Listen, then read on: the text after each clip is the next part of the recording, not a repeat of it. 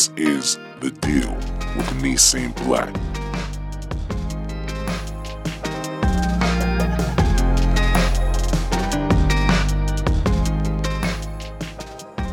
Hey, what's going on, amazing people? This is Nissim Black, and I just wanted to make a disclaimer because this one may get a little hot. I have over the years been very, very adamant about building bridges and talking with many different people, different backgrounds, different faiths, and I think these things are absolutely important.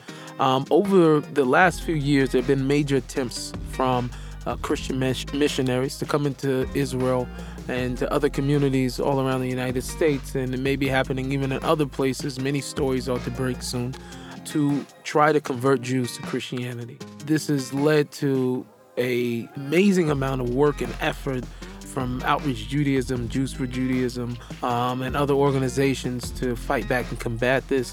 One of the ones leading on the front line is Rabbi Tovia Singer. Anybody that's familiar with his work obviously knows that it can get a little hot. So I just wanted to make this disclaimer for any of my Christian audience who are there. I didn't do this in order to offend you. Um, if you are watching and you have a tendency to be offended, you may not want to watch this episode because I'll be very honest, it can get very, very offensive. Although that's not the goal, the goal was to actually open up dialogue and get people to actually think about the things that we share and the things that we don't share.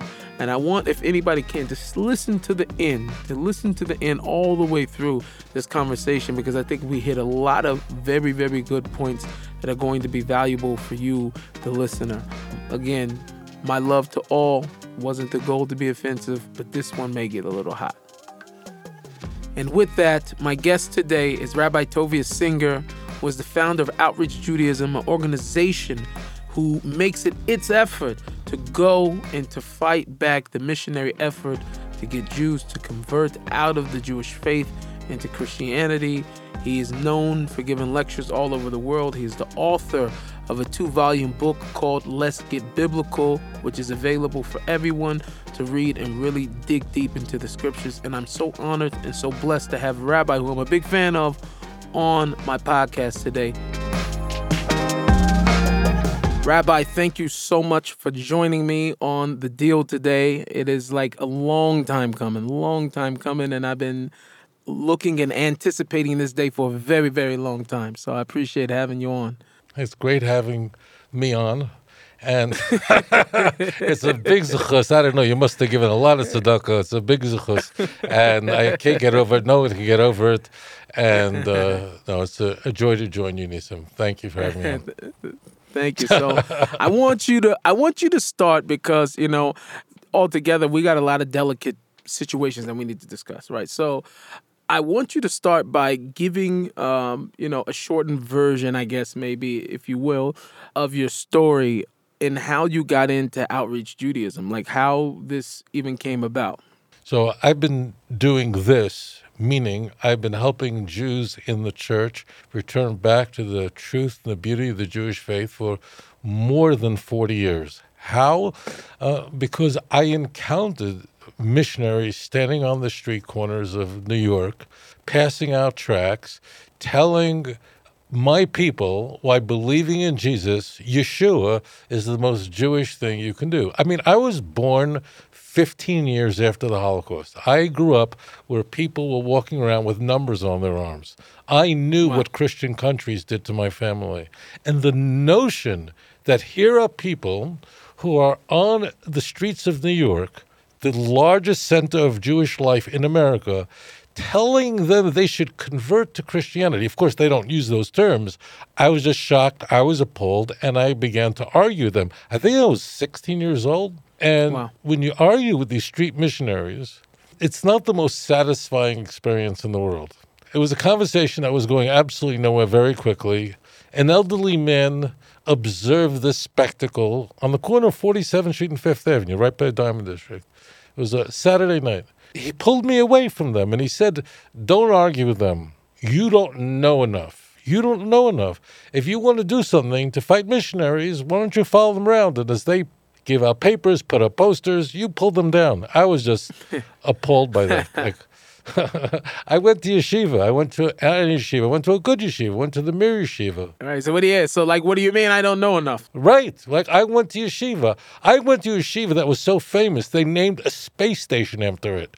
The Mir Yeshiva. I mean, there was like, I don't know enough. Like these, I wasn't sure if I was, you know, the these people were Jewish. Anyway, I went to Israel for the first time in my life. Old city of Jerusalem. My uncle lived there, and he showed me that he had a Christian Bible from a guest at his home the previous Shabbat, a King James Bible, red letter edition.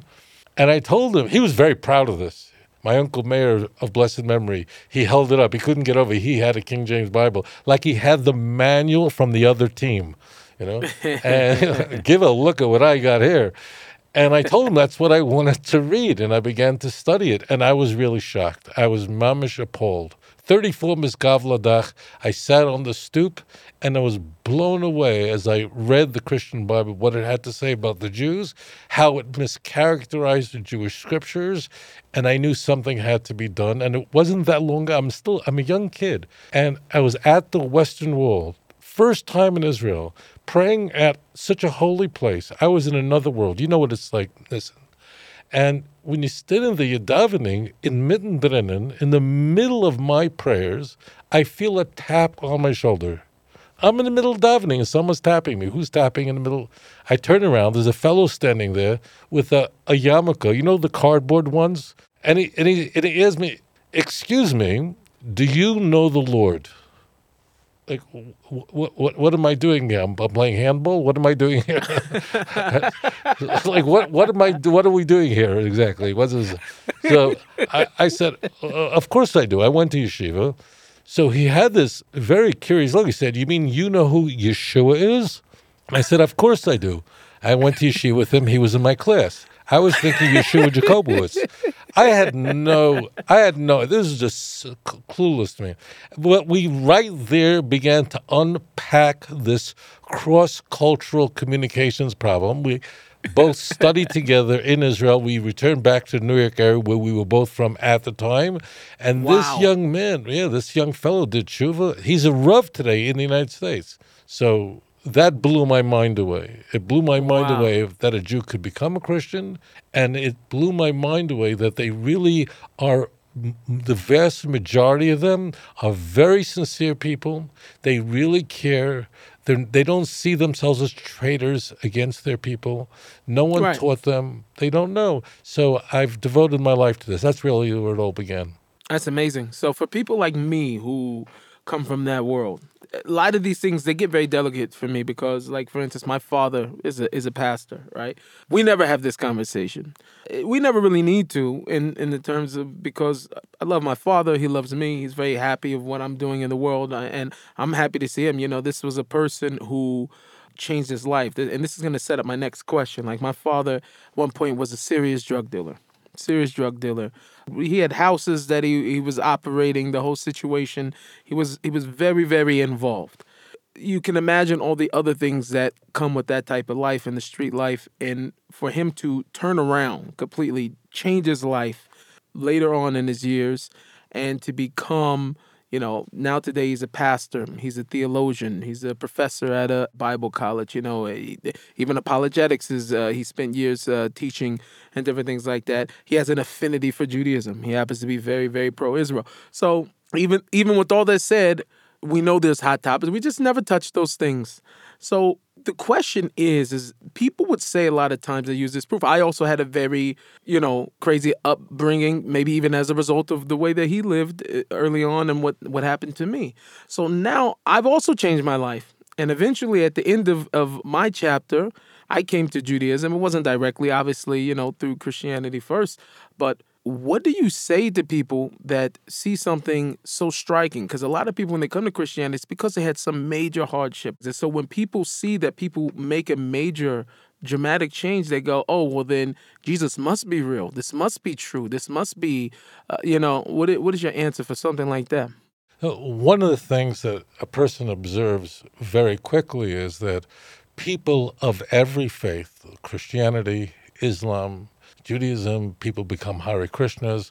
They all describe being at a very low point and their religious conversion, Muhammad Ali. He became transformed his life. He, was uh, went from Cassius Clay to Muhammad Ali, and a, a completely different person. All these religions are can't all be true. That means they have mutually exclusive claims. But there's something very striking about the person who gives the testimonial of why he's accepted Jesus in his life. And and you've heard this, Nissim, in your life, and the, the testimonial will go something like this. Okay, it goes like you don't understand. I was a heroin addict. I had needle marks up and down my arm. I was laying on the streets of New York and Seattle. I was drunk. I was a prostitute. I was laying in my own vomit, and that's when I found Jesus. That's a that's a. Uh, I'm not. I just want. I'm asking. The, I'm asking for the, for the people, right? For the people who are who are like from Borough Park who don't know nothing. For right now, just take my word for it. That's the way the testimonials go. Now, conversely, there's something very striking. If you meet uh, people who are in the conversion programs to Judaism here in Israel, throughout the Holy Land. There are conversion programs. The vast majority of them are former evangelical Christians. There are some former Hindus, Buddhists, but the vast majority of them are devout Christians. And yes, them tell me, give me your testimony of why you want to you converting to Judaism. So this is not what you're likely to hear. Oh, you want to know? Let me tell you what happened. I was drunk. I was high. I was laying on the streets of Midtown Manhattan in my own vomit. I had a marijuana in one hand and cocaine in my other nose. And then, and right there, laying on the streets in the middle of the night, I found Moses. This is a.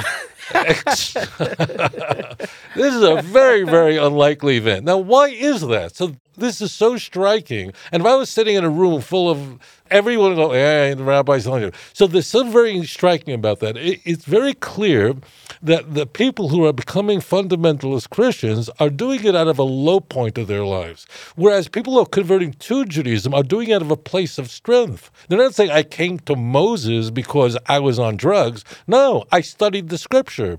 I was at the high point, and the reason is the following: the all transformations but people struggle with self esteem. That's the bottom of it all. No doubt about it. When you look in the mirror, who do you see?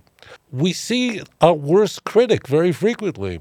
But what Christianity does is it affirms our low self esteem. It says, you know why you think you're a sinner? You know why you think you're hopeless? Because you are hopeless. You were born in sin. You were conceived in iniquity. You are lost. And therefore, Jesus, He is the only person who's perfect, and He is God manifest in the flesh. He happens to be a white guy for some reason with gorgeous hair, amazing. Like, you can't have, like, right? No, you can't be a Chinese Jesus or a short, fat, bald Jesus. No, no, no. He's got to be like a guy who looks like he's off of a Vogue magazine cover. Like, if you can invent a religion, but if you're Christian, don't be offended. But it's a little ridiculous that the guy looks like he's from a Macy's catalog. But the point is that what am I going to say? I can't. Be, I made a disclaimer at the beginning that they should know that you know we're go, we're shooting straight. That we're shooting it straight. If you want it straight, what do you want to? So Christianity, then the teachings of Christianity convey the following message. This is all over the place, and that is,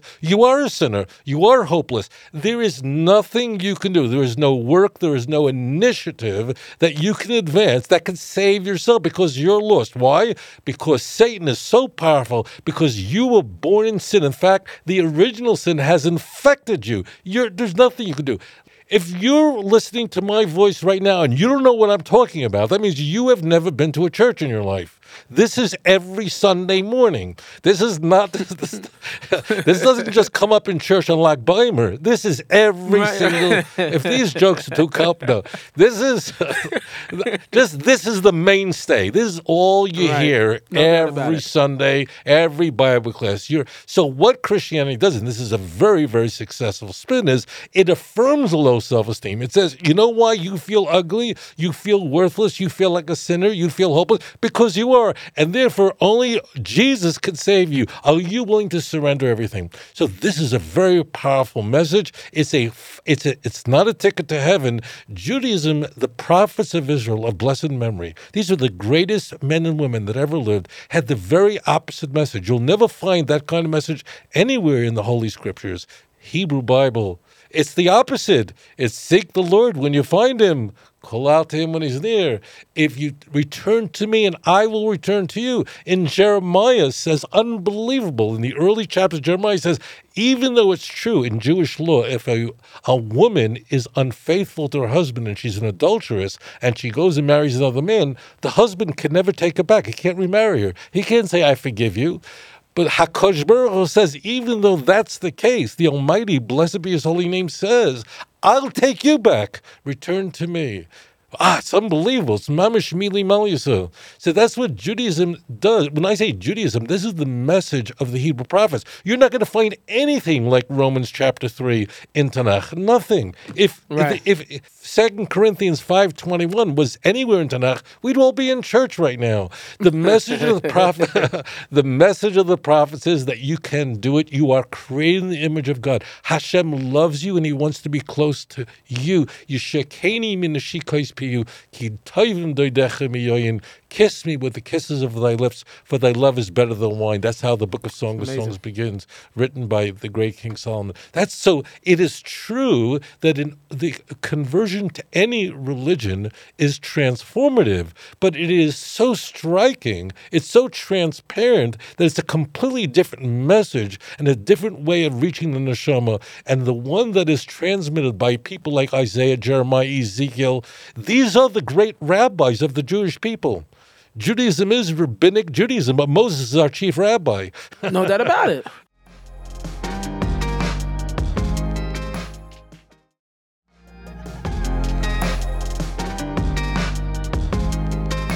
So listen, Rabbi, think about this. You know, and I've heard you say this before also too. What happens is generally when you talk about that contrast of what happens when a person converts to a different religion, right? My first religion was Islam. My grandfather was a Sunni Muslim. It was the first religion I knew. I prayed with him five times a day.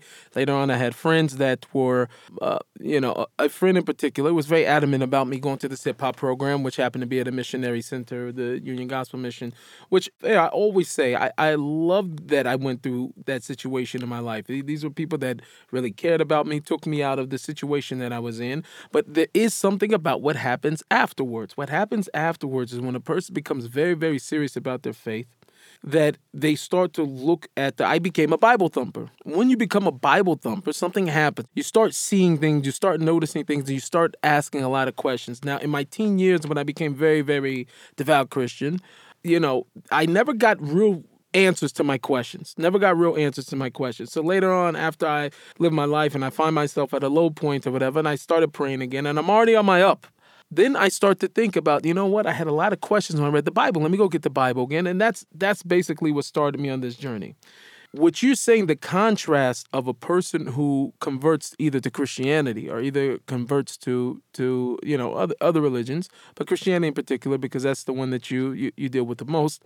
You see this low point, like you're saying, but the opposite is you hear story after story of I was a pastor and I stood up on a Sunday. I stood up on a Saturday and I said in front of everybody, this is all crap and I'm leaving. I've heard so many stories like that. It's never usually the person that doesn't learn, it's the person that does learn that ends up coming to to Judaism. The person that learns it more and goes deeper, that's what usually happens. And it has to be an interesting work, even in your work. I, you know, Rabbi Skobac was a big part of my journey. Yes, I know he's one of your colleagues also. And I remember, you know, sitting with him and talking with him one of the years after I had already, you know, left and I was already converted.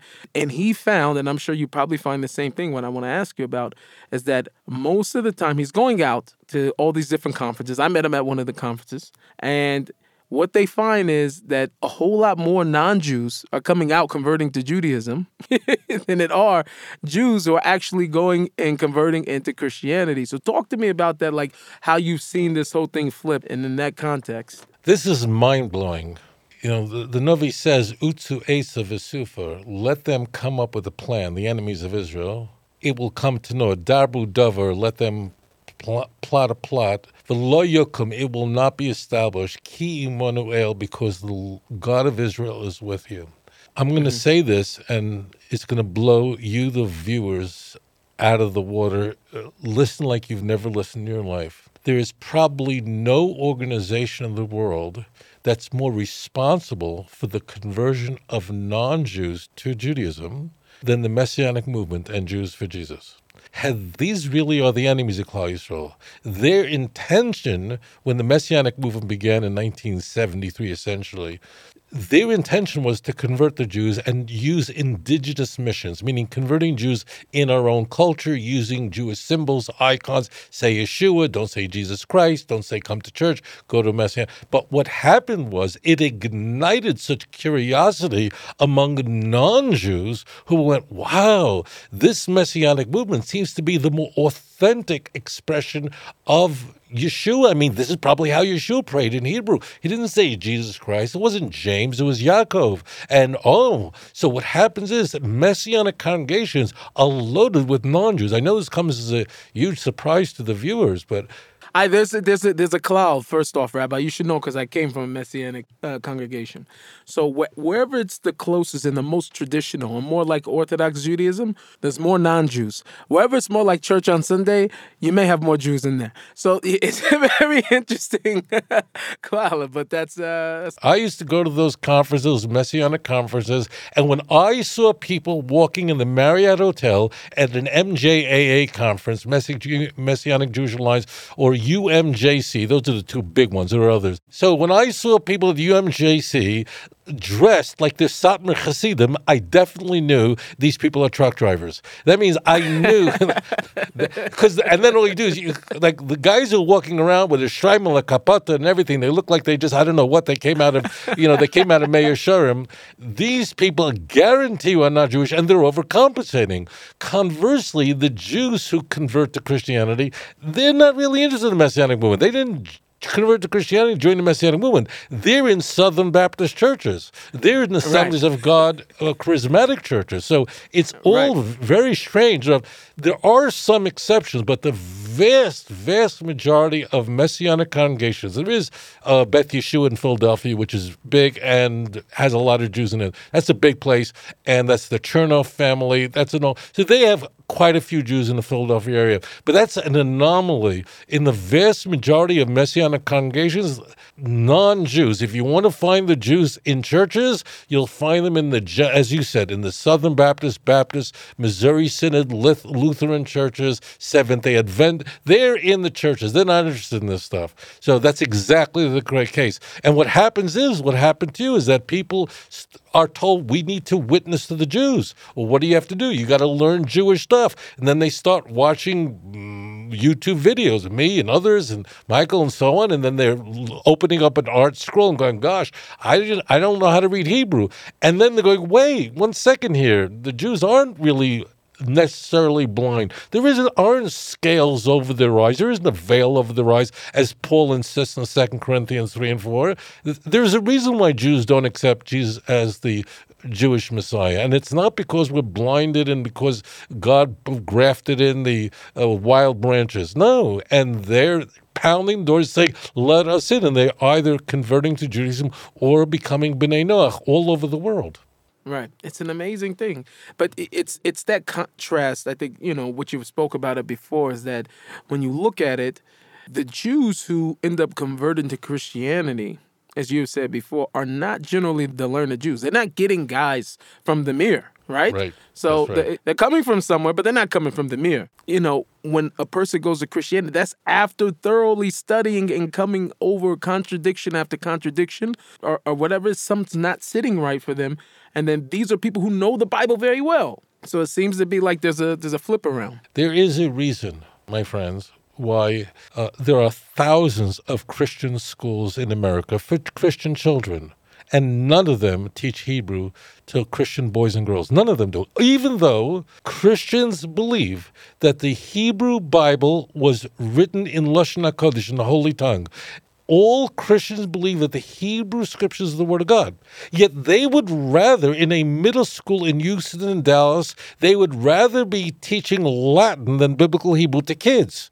Now, it's true that by the time you're 19, you're going off to college, so sure, you can go to Dallas Theological, to Moody, and then you could take courses in biblical Hebrew. If you want to become a minister, you have to take a few semesters of biblical But it's too late because what you're doing when you're 20 years old and you're a devout Christian is you're learning a little Hebrew, not enough to go through it. And then you're just reading Jesus into everything. An angel Lord, ah, it must be Jesus. Three angels encounter Abraham Genesis chapter 18. Ah, it must be the Trinity. So they're reading at that stage in their Christian life, they're then reading, they're reading the Jewish Bible through a Christological filter, a Christological grid, and they're in enormous amount of trouble. My heart goes out to them because they're reading through a King James and NIV. These are not just bad translations. These are corrupt translations. They have an intention. It's very clear that when you read these texts and you look at them, they have an intention. The way that they flip the verses, the way that they're adding things in, you know, even the idea of the Trinity, the, the Father, the Son, and all these,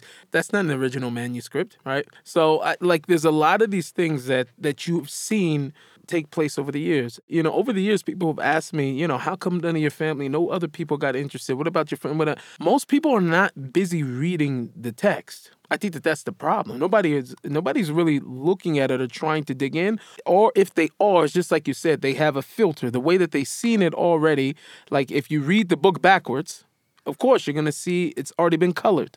The whole entire thing's been colored. Everything's there already. So that's the way that you're going to see it. If you read the book the opposite direction, you'll never come to this conclusion. So this has been one of the things that's bothered me the most. And I, I want you to help me come to uh, some type of calm about this. I think the biggest issue for me has been the arrogance overall of the church in general. What I mean is, is that if a person took a Tanakh and you put them in the middle of the desert, they never knew anything about it they would probably not even come to the conclusion of there being a Mashiach, a Messiah. They may know there's some type of Redeemer, is it God, is it not? But if a person just read it, you need oral Torah in order to tell you that this is speaking about Mashiach. This is talking about God. Yeah, this is not talking about God. This is talking about Mashiach, and this is talking about you know this Redeemer.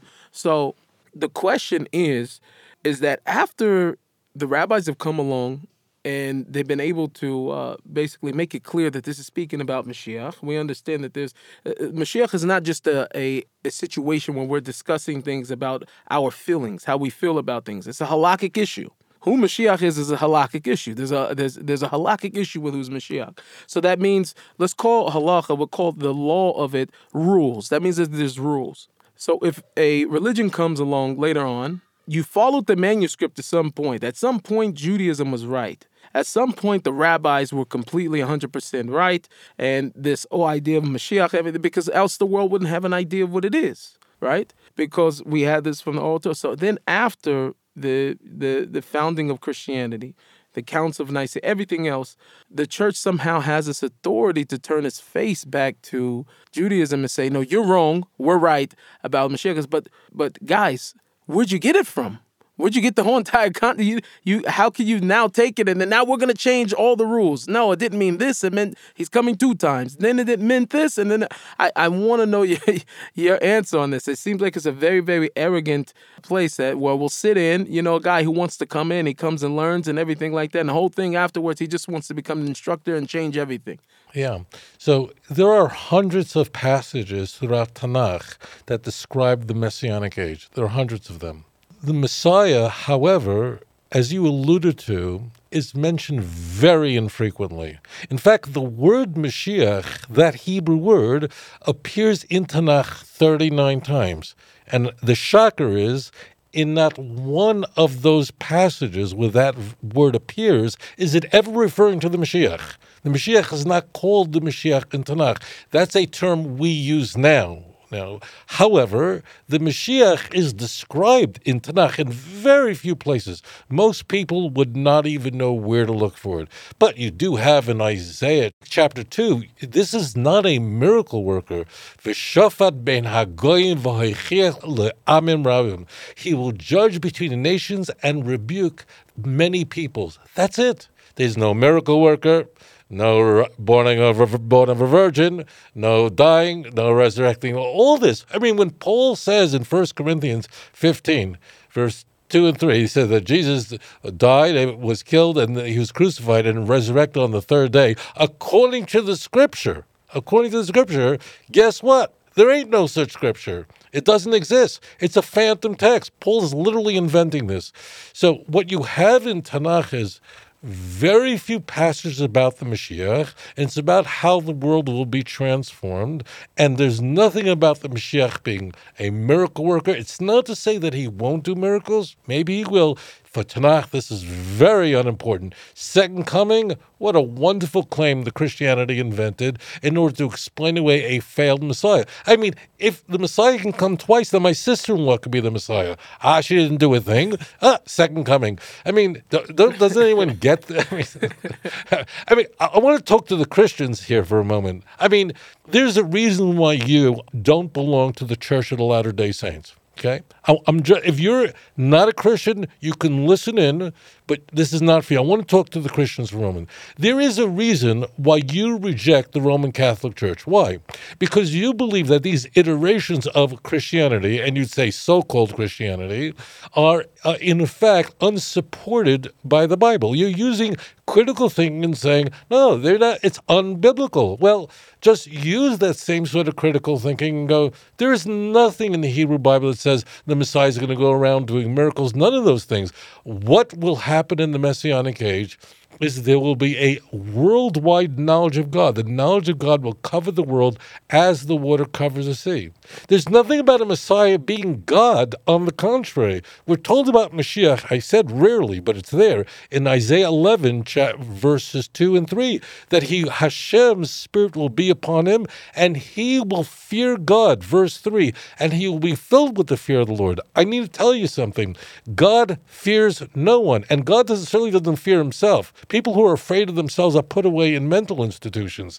So it is so clear from Tanakh that Mashiach is not God, but he fears Hashem, and he's like David HaMelech. He's going to bring back the building of the temple, the sacrificial system restored. Read the last nine chapters of the book of Ezekiel. The Beis Hamikdash is going to be built, the ingathering the exiles. Today, we're right there. More than half of the Jews in the world live here in Eretz Yisrael, live in the Holy Land. That did not exist. That did not happen since the first temple period. Never in the second temple with the majority of the Jews living in Eretz Yisrael. Not even close. So these are the kinds of things we're looking for. Now, the church was unhappy with this. And therefore, you're right. The church inserts the doctrine of the Trinity into 1 John 5, 7, and 8, which isn't there. And Christian scholars know that. The word Trinity was invented around the year 200 by a guy named Tertullian from North Africa, from Carthage. He invented it. And then it was hammered out as orthodoxy, as you said, at the Council of Nicaea in 325. And Christians are still fighting over this. Why are they fighting over it if it's so obviously stated in the Christian Bible? So that's the whole deal. The whole deal is Moses is our rabbi. Isaiah is our chief rabbi. Jeremiah is the person we look to. Uh, we look to Yechezkel. These books are pregnant with messianic prophecy, but very little about the Messiah. And this bothered the church a lot. Like what? Like because when you, for those who've never been to church, I'm not setting up a straw man here. From the moment you walk in to the moment you leave, you're going to hear the word Jesus 500 times. Just Jesus, Jesus, Jesus, Jesus, Jesus, Jesus. That's how it goes. Be like Jesus, look like Jesus, whatever it is. It's Jesus all over the place. But the problem that the church had to confront is when you go through the Hebrew Bible, like there's no Jesus anywhere. Like wh- where is this? Like it it doesn't comport. So what they had to do is go, ah, when we have an angel of the Lord, that's really talking about Jesus. You know, when you see a, a Malach Hashem that will go before you in the book of Exodus, oh, that's really Jesus. That's a theophany. A burning bush, that's Jesus. So Jesus is everywhere, but it's not in the plain text. And you're right, they had to alter their own New Testament in order to make it appear as though the Trinity was there, and Christians now have come to know that. So here's the question about that. Um, let's go back a little bit about this distrust that Christians have from the Latter Day Saints. It's another thing that always bo- bothered me, and that sort of was my cross, my crossroads with everything. Was I almost felt like there was no more of a foundation to stand on. Once you study Christian history, and you start to learn about the Council of Nicaea. And I started to go through church fathers. I want to go dig deep. Most Christians will not do that. They won't dig deep. Probably never even heard where I come from, church fathers even. So one of the biggest issues you have is that when it, when you look at you know Orthodox Christianity, there are a lot of things that are very, very obvious are invented, right? That it's sort of, in a sense, you know, people would say that when, when Paul says that I didn't come to you with, with fables and, and all these different uh, stories and different things like that, or uh, not the traditions of men. That's the whole, that's a very big thing that a lot of Christians talk about. The, you have a problem when Paul says that, you know, keep to the traditions that I taught you so in Orthodox Christianity, they are obviously they have a Masorah, they have a tradition, and this is the, this is what I was taught. So there's this big argument now. Most Christians don't believe in the traditions of the Catholic Church. They don't believe in the way that they canonize scripture. They don't believe in, you know, a lot of the other things, the the worship even of Mary and everything else and statues and everything else. So it's it's a beginning, but it's almost like you start axing at a tree and then you never finish you get to a place where he's like, oh, it's better like that. But you don't finish going through it. It's almost like a stop of like, why, why'd you guys stop? Why'd, why'd you stop? Because if, if they have to stop at some point, because then there's no longer a foundation to stand on.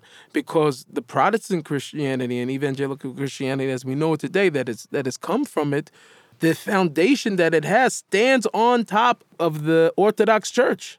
So you have a major, major problem because the more and more discovery that's being found over the years of like messianic uh, messianic Judaism started in its way to convert Jews. Later on, this is birthed into more and people realizing that how these people were actually Jewish.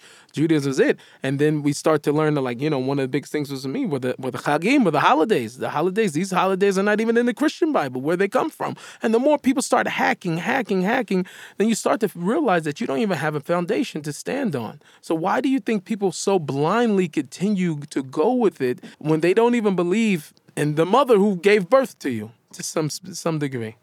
You know, there's a joke. Why did God create Mormons? So Christians would know how Jews feel. That's really the bottom line. I mean, the issue is is that you know Christians, evangelical Christians, live in two worlds. On one hand, they say sola scriptura, the Bible alone, which is the foundation of the Reformation. We don't believe in traditions. We don't. We believe in only what the Bible says. Like, how do you know Matthew wrote Matthew and Luke wrote Luke? I mean, that comes from Irenaeus in the year 180. I mean, there's nothing, Matthew does not say, you know, yours truly Matthew. And it's very clear in Matthew chapter 9, verse 9, Matthew did not write the book of Matthew. He's writing about Matthew in the third person. Luke, the book of Luke, for those who know, know didn't go to yeshiva, the book of Luke does not end sincerely yours and with best wishes for a happy holiday, Luke. It doesn't end that way. There's all Christian traditions, all second century. And prior to Irenaeus, really the earlier church fathers, whether it was Justin and so on, they just referred to these as the apostles and the evangelists. They had no idea. So what happens is that the evangelical lives in two different universes, and they often can't work this through. So, on one hand, they only accept the traditions that Paul invented, but that's somehow not held up to mm. scrutiny. So, when Paul takes passages out of context, when he rips Deuteronomy chapter 30 to pieces in Romans chapter 10, so that's okay. When the Torah says, there's an important fundamental principle in Torah that you have to be kind to animals. When you have an ox that's shredding, you can't put a muzzle on it. Deuteronomy. So Paul says, ah, he says in 1 Corinthians chapter 9, verse 10, he says, do you really think that God cares about oxen? He doesn't care. He's really talking about giving money to missionaries. Like what? Where do you go? So like somehow Paul's oral Torah, that's fine. But then they ignore everything else. You know, the Roman Catholics, uh, I, I, spent a lot of time in the Far East. The Roman Catholics, they got miracles going up and down. Why don't you believe them? I mean, there are people in the Philippines and in Sao Paulo that have pancakes with Mary every Sunday morning. Like, no, somehow, so those miracles we don't accept because we only accept the miracles in our iteration of Christianity, which means there are thousands of sects of Christianity. Thousands thousands. You know, the Catholic Church was right in the Council of Trent in the 16th century. It was an anti Reformation council, the longest ecumenical council of the Catholic Church in history. They said that you Protestants think you're pulling away and you're getting rid of the Pope, you're going to have a thousand popes. And they were right. So what happens is you've got to even be baptized. If you're if you want to go into Church of Christ, you can't get baptized from a Lutheran church. It don't count. So it's not like you're you're like covered in it. So what happens is that Christians only it's our oral traditions that Matthew wrote. Matthew is our oral tradition that this is doctrine and Trinity, and it's nowhere to be found in the Christian Bible. No, it's just the opposite. In John chapter 14, Jesus, we are told, says the Father is greater than I am. Whoa, where did that come from? Right? Right. So so what's very clear is that evangelical Christians dismiss the miracles that occur in the Mormon church, dismiss the miracles that are, that occur in the Roman Catholic Church, in the Orthodox Church. They've got icons in Greek Orthodox, Russian Orthodox churches that are crying and bleeding. They've got Russian Orthodox churches with big icons and blood starts coming out of the icon. Well, somehow that you dismiss. But someone who had a cold for two weeks and recovered, aha, this proves Jesus. So when you live in two, that, I'm not kidding, this is what goes on. And then if Right, some, right. and if everybody prays for something, it's it's such a confirmation bias. What happens if somebody's sick, right? So, v'shalom, someone's sick, so uh, we're going to pray over him, right? So he get, someone gets better, right? So you say, ah, this is a miracle. This proves Jesus the Messiah. But when they pray over somebody and the person died, they don't go, ah, it shows Jesus not the Messiah. So it's a, it's this biased confirmation. It's eliminating failures that this whole thing is a shell game. It's just dealing from the bottom of the deck. This is three card Monty. They play that on the streets of Seattle and New York, where a guy stands there with three cards and pick it, and you, you don't see the slide. This is theological sleight of hand. That's what's going on here. Crazy, crazy you said that. So, and your, and your years of doing this, what have you seen as being the most effective method? I mean, there's a lot of other people who probably also want to take this on forehead, who want to be able to bring Yidden back home. They want to bring Jews back to back to Judaism, and it's a very, very important thing. First thing, also too, I want to I want to say even before I get to that question, some of the most beautiful people that I've met have been Christian people. Loving, caring, take the shirt off the back. And there's a lot of these people, and they're genuine. It's not like they're just like, you know, whatever. Like, I, I, I do work with Christians, and I have a genuine love. And I, there's a certain level of feeling like, you know, you're on Team God. You know what I'm saying? Especially with what's going on in the world today. You're on Team God, right? And there's some things where we obviously share. What do you say now, seeing the war on God, right, from the world? And is there any need to make efforts to connect with Christians, or do you have relationships with Christians as well that you, you do work with, or uh, different things like that? That's my that's my question. Is there any room for any of that? That's my question. Any type of connection and working together. So I don't, as you know, Nisa, I, I don't need to approach Christians because I don't know, but it's something in the order of about 20 million people watch me on, on YouTube, probably a little more than that. So, Right. and, you know, I, it's, I have a fairly large channel. So I'm now at a stage, I mean, I've written books on it. I used to do a lot of public speaking. I still do, but most people don't read thousand page books. I mean, they know Right. they want to watch it. So today, people are watching it. There, it's really making a difference in their life. When you talk about how to approach a Christian, I feel the same way. And I want to say this, I'm going to say this straight away. When I was a kid, I didn't like Christians. I didn't care what they believed. I just want to stay clear of them. I grew up, as I said, with. Uh, with survivors of the Shoah who somehow managed to survive Hitler's ovens, and Hitler's ovens were only located in Christian countries. There was no there was no gas chamber in a Buddhist country. They, The Hindus weren't doing this to us. Okay, I mean it, it's just just the way it was. So I never, as a kid, and anyone who grew up in Brooklyn knows this: Jewish kid, Orthodox kid. I never passed by a bunch of kids. They were all Christians, Catholic, whatever they were, Italian, Puerto Rican, what the whole the whole deal. I never passed by that had anything nice to say to me. They always used to say to they would always say to me that I killed Jesus, and I'd go like I wasn't even enabled at the time. I thought they were crazy. Right. For, so I thought I didn't. I really didn't care about them. And what happened, what you're describing, is exactly what happened to me. Later on in my 20s, I began to meet Christians, such nice, good people, leaving the hood, leaving Brooklyn, leaving this highly gentrified area, and then meeting them and going, wow, these are very, very good people. And what I do when I interact with the Christian is I listen. I think That's the key to be able to interact, is to learn. You know, my Rebbe used to say, Hashem, God gave you two ears and one mouth. Try to maintain that ratio.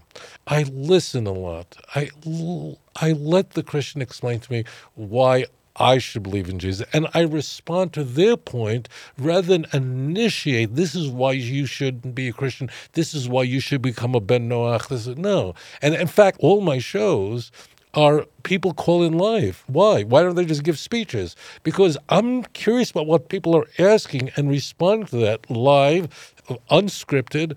And I find that if you answer people's questions in a thoughtful way, it, it, makes a very big difference. And also, you go to Tanakh, you go to the scriptures and you ask one simple question What is God's opinion? What does Hashem think about that? Like, isn't that the most important thing? And then you go to scripture and then you look it for yourself. And as you said, because these Christians really care about God, you know, if I was born into a Christian world, I don't know where I'd be. They're not no. playing. It's not like a lot of these they're not playing about God. They're serious about what they believe in, and oh, they're yeah. wholeheartedly devout. And and you see a lot of fire coming from some, some of these people, but they just didn't read. They just didn't like go deeper into the text, and I don't I don't understand, you know, sort of how it worked out that way. But I'll I'll tell you something crazy, and this will surprise our viewers. The hardest Christians to reach are liberal Christians. That's the truth when I when I am told that there's a Jew who's in an Episcopalian church in St. John the Divine, that's going to be the hardest case possible. I, I nothing meant badly here, but when I meet like a Hillary Clinton kind of Christian, she's a Methodist, right. a liberal, right? She's a liberal, right? Those are the hardest people because it, they're not. It's the the person who says to me, "I believe in the Bible, and I believe it's the Word of God, and I believe it's canon, and I believe it's infallible and inerrant, that person is going to come home. That person is going to come to the God of Abraham, Isaac, and Jacob. The liberal Christian, the person who doesn't take their Bible seriously, they're not going to take me seriously because I'm only looking at Scripture. So the liberal Christians are I'm not saying they're not interested, but that's very, very tough. Now, you're very, as a caveat, it's very unlikely to have this kind of conversation with liberal Christians because liberal Christians, you know, like the Presbyterian USA Church, okay? That's a, a, a big denomination. Condoleezza Rice, and she belonged, her father was a pastor in that. Uh, they, they don't even, they don't care. You know, they all they care about is when's the next meeting coming up. So forget that. But it is the more they're Bible thumping Christians, the more they care about the word, and they know that the Hebrew Bible is the word of God. Judaism and Christianity do not have a symmetrical relationship. You, the viewer, listen very carefully. We're not on the same playing field. Listen, Judaism could be true and Christianity false. Christianity can't be true and Judaism false. The foundation has to be Tanakh. You can't tell me you believe in Jesus because what Paul says. We are muhzakim. I'm not trying to say, oh, we're this or that. The church's claim is that the proof and truth of Christianity can be demonstrated from your Old Testament in quotation marks. Luke 24 44. It's in the Torah, it's in the prophets, it's in the Psalms. The claim of the church is there are hundreds of messianic prophecies that can demonstrate that Jesus is your Messiah. And you who are or were in the messianic movement know I'm not making this up. Well, if that's the case, let's take a look. And then when we take a look at these supposed prophecies, what do we find? We don't find support for the for the church claim. We find scandals. Passages have been altered. So the, the more devout a Christian is, the easier it is to have a conversation because, as you said, Nissim, we have a common ground. We have a common text that we love, that we cherish, and the conversation will go very well. it's interesting because as um, as time has gone on, there has been a lot of um, attempts to not approach Christianity from the tr- traditional way or mission missionary um, efforts from the traditional way that we've known. We mentioned that the Messianic movement started, to, you know, back I think in the '60s. I think it was.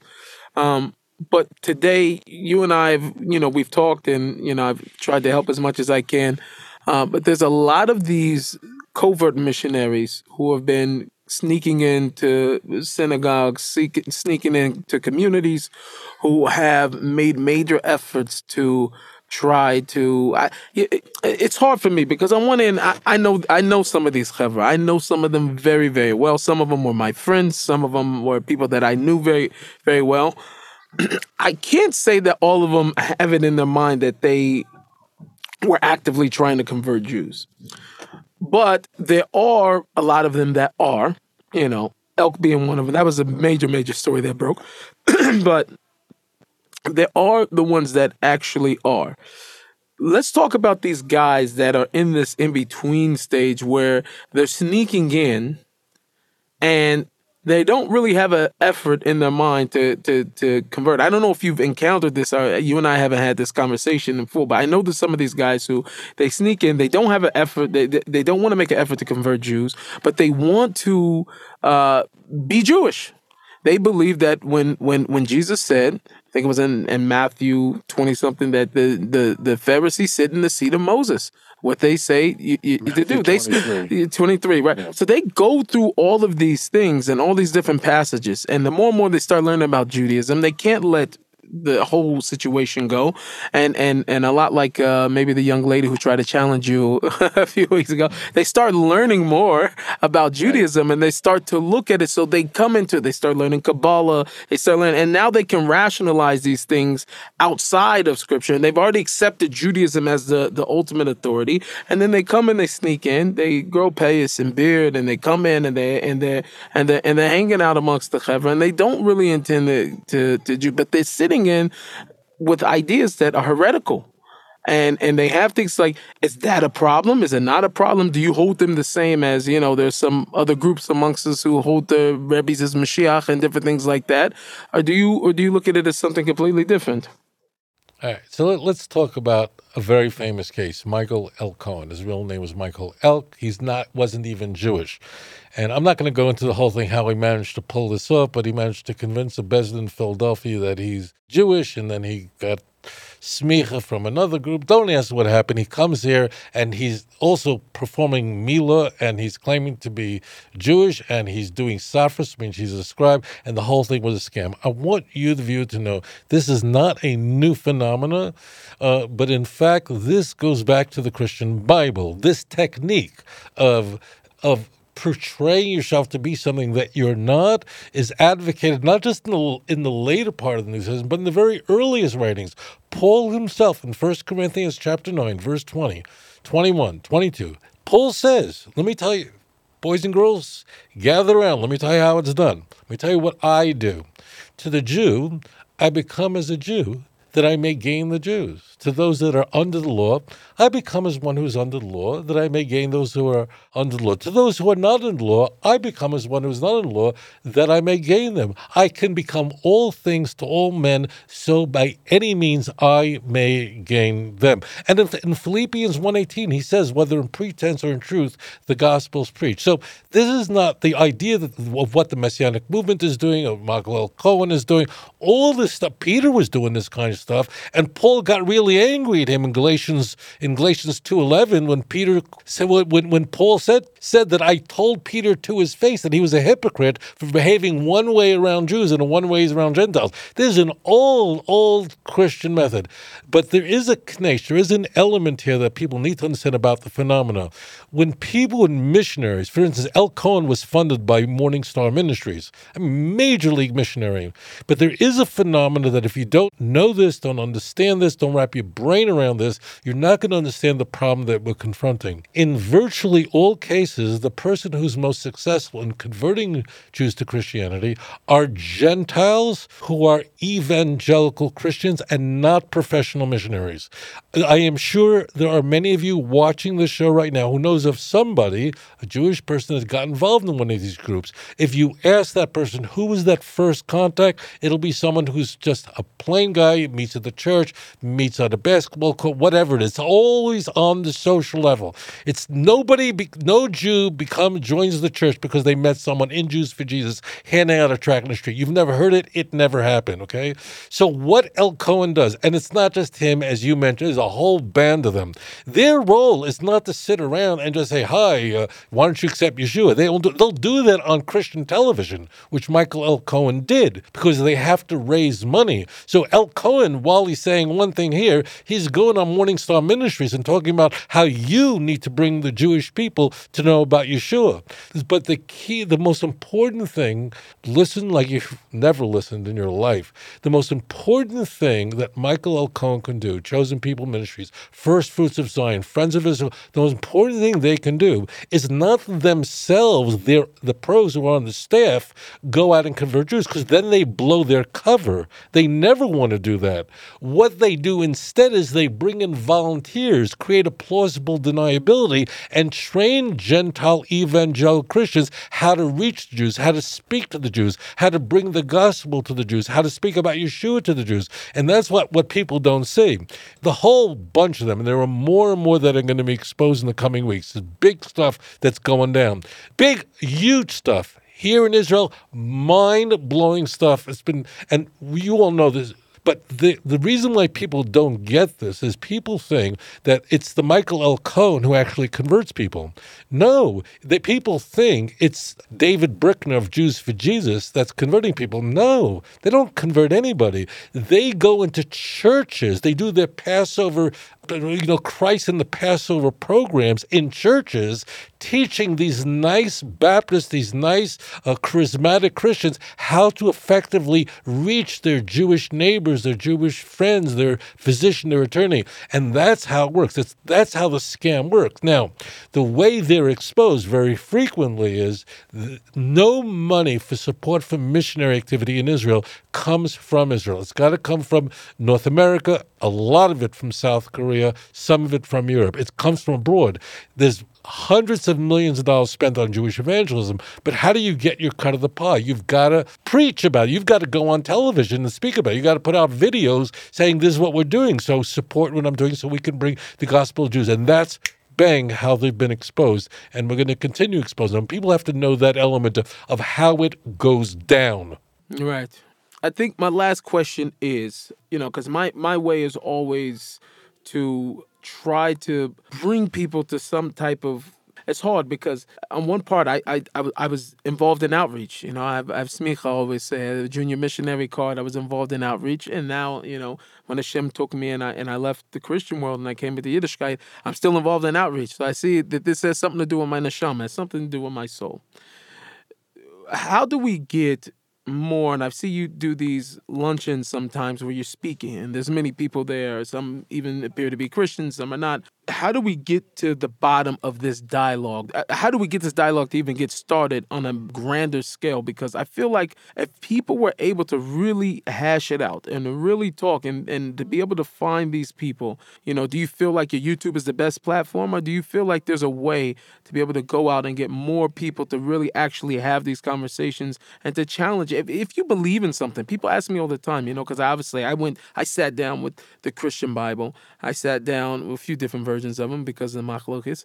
But I, I went with a few different uh, versions of them. Sat with the Quran, the Christian Bible. I was going eight hours a day going between these texts looking for the truth. I wanted the emes. I wanted the truth. And I and I told God, I'm not leaving until I find the truth. I was fasting three days at a time and going through all these different things, trying to find the truth, really looking for it. Most people are not looking for God like that. They and I started to ask myself, why do I believe what I want to believe? So people always ask me, do you feel that it's important for you to search? I'm a person who searches. So absolutely I feel like I'm a person, I, I, I believe that person search only if they're gonna do it with truth. Most people do not search with truth. They search, they have a certain desire, and the God they know about doesn't like the desire, so then they move on, they go and create another one. Are they are they they're so involved? I think this is what you were talking about with some of the, the liberal Christians or whatever, but they get so involved in the world and what society says is morally and ethically correct that they take from society and they color the Bible with the way that they see society. So that's the way that they go into their search. Like, you know, at this point, they can't be right. These parts of the Bible can't be right because they go against society. Then you have the last way of searching. And this last way, what I feel is, which is more pure, and this was the journey that I went on, is that I'm looking for a truth that is is going to reach that place inside of me that is that feels like it's the it's the actual truth and it and it sounds true and that I can verify it to whatever degree I can. And when I find it, I'm willing to submit my whole entire life to that truth. I'm willing to give up everything for that truth. I don't care if it's this book, that book, this book. I'm going to sit here and I'm going to pound it. And for me, that was going eight hours a day. A lot of people don't have that. So, sort of, you have to bring the conversation to them, bring it out to them to make them start to think because these are genuine, genuinely people that I feel like God can use on his army, he could use on his team.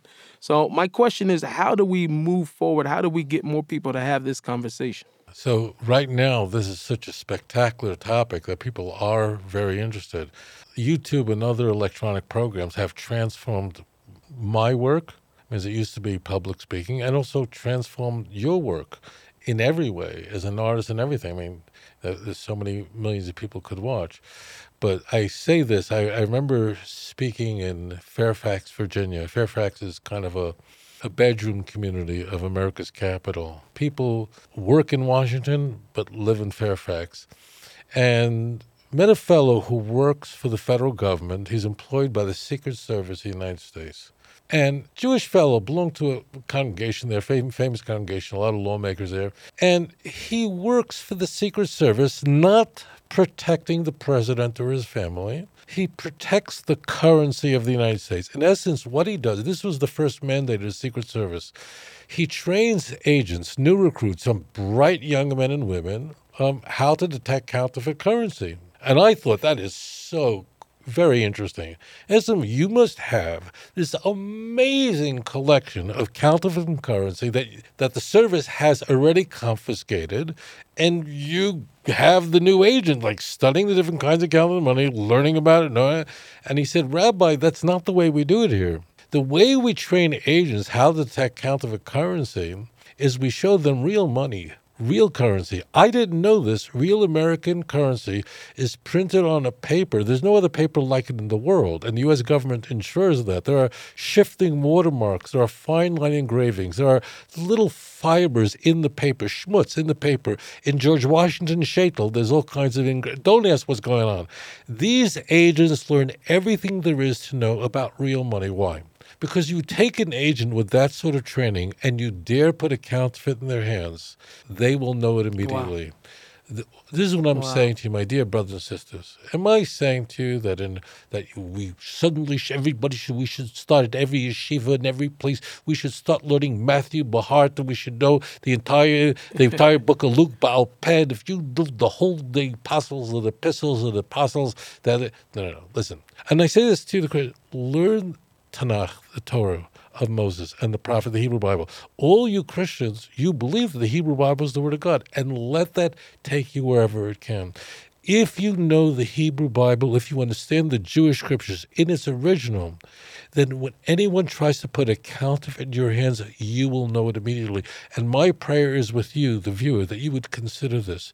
Pray to Hashem for guidance. Go to Tanakh, not to, I prayed and the Lord laid it on my heart. Everyone's getting laid it on their own personal. That's not relevant. It's not your personal revelation because with you laying it on the heart, you know, Hare Krishna can walk in the door. And what are you going to do? Shave your head off and move to India? Forget that. Go to the Torah, to the holy prophets of Israel, and and that will take you to the God of Israel.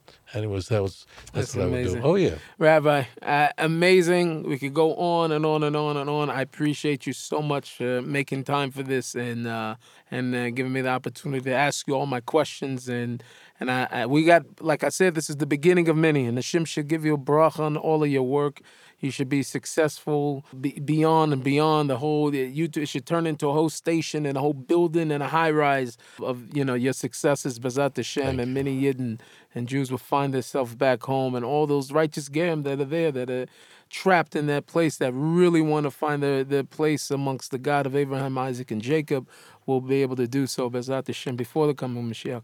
Coming home. B'ezrat Hashem. Amen. Amen. Amen. Nisa, Hashem should bless you and continue to guide you, and thank you.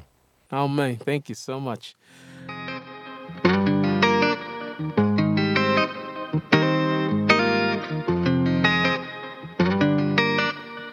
I mean, should I even say anything about, you know, this conversation? Rabbi is, uh, he does this. It's like a work of art to be able to combat and to be so well versed in not only Tanakh, not only Jewish law, not only you know uh, midrashim and and and and, and Gemara, he's well versed even in the Christian Bible. He knows these things in and out. He studies these things, and it's not something for him where he takes it lightly. He literally feels, and I agree with him from what I can see, that this is the reason why Hashem put his neshama in the world. This is the reason why.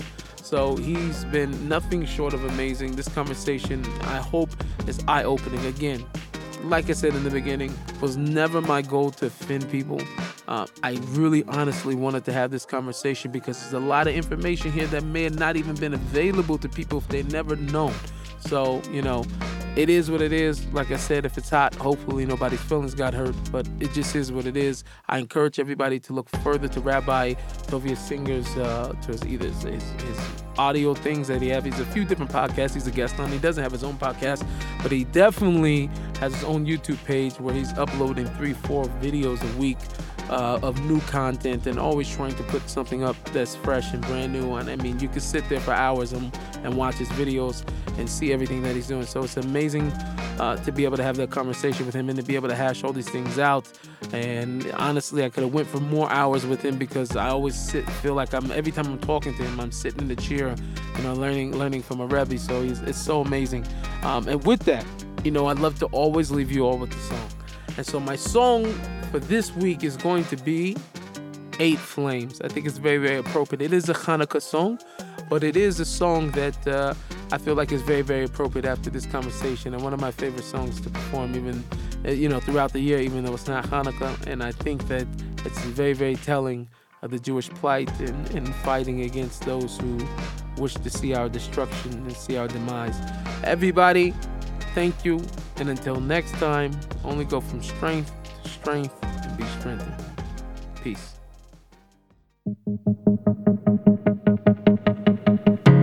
Whenever we down, he can lift us up.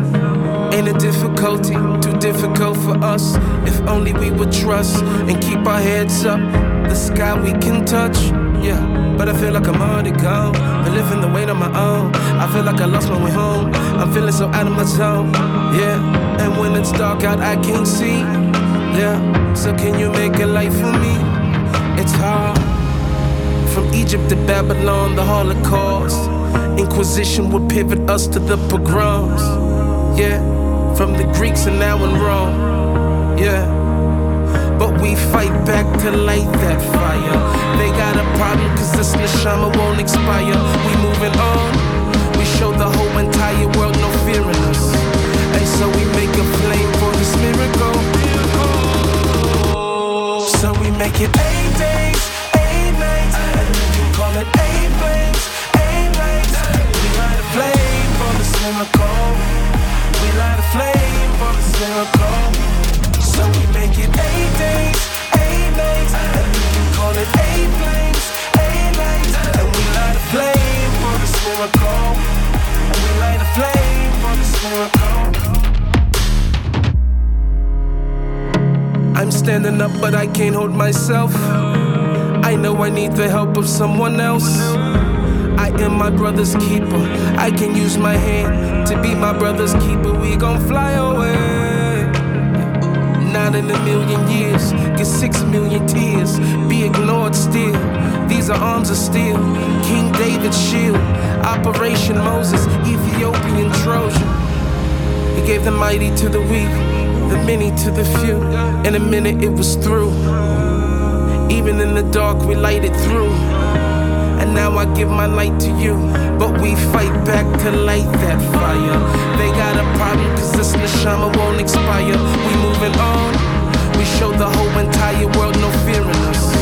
And so we make a flame for this miracle. So we make it eight days, eight nights, and we can call it eight Thank you so much for listening to The Deal with me, Nissim Black. It's a production of the Joshua Network. Our executive producer is Josh Cross. Our producer is Gilad Brownstein. Please follow the show on Instagram and Twitter at The Deal with NB. And subscribe and rate the show on Apple Podcasts, Spotify, and wherever you get your podcast content.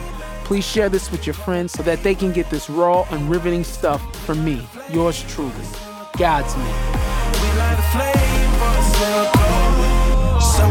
it eight days, eight nights, and you can call it eight flames, eight lights, and we light a flame for this miracle. We light a flame.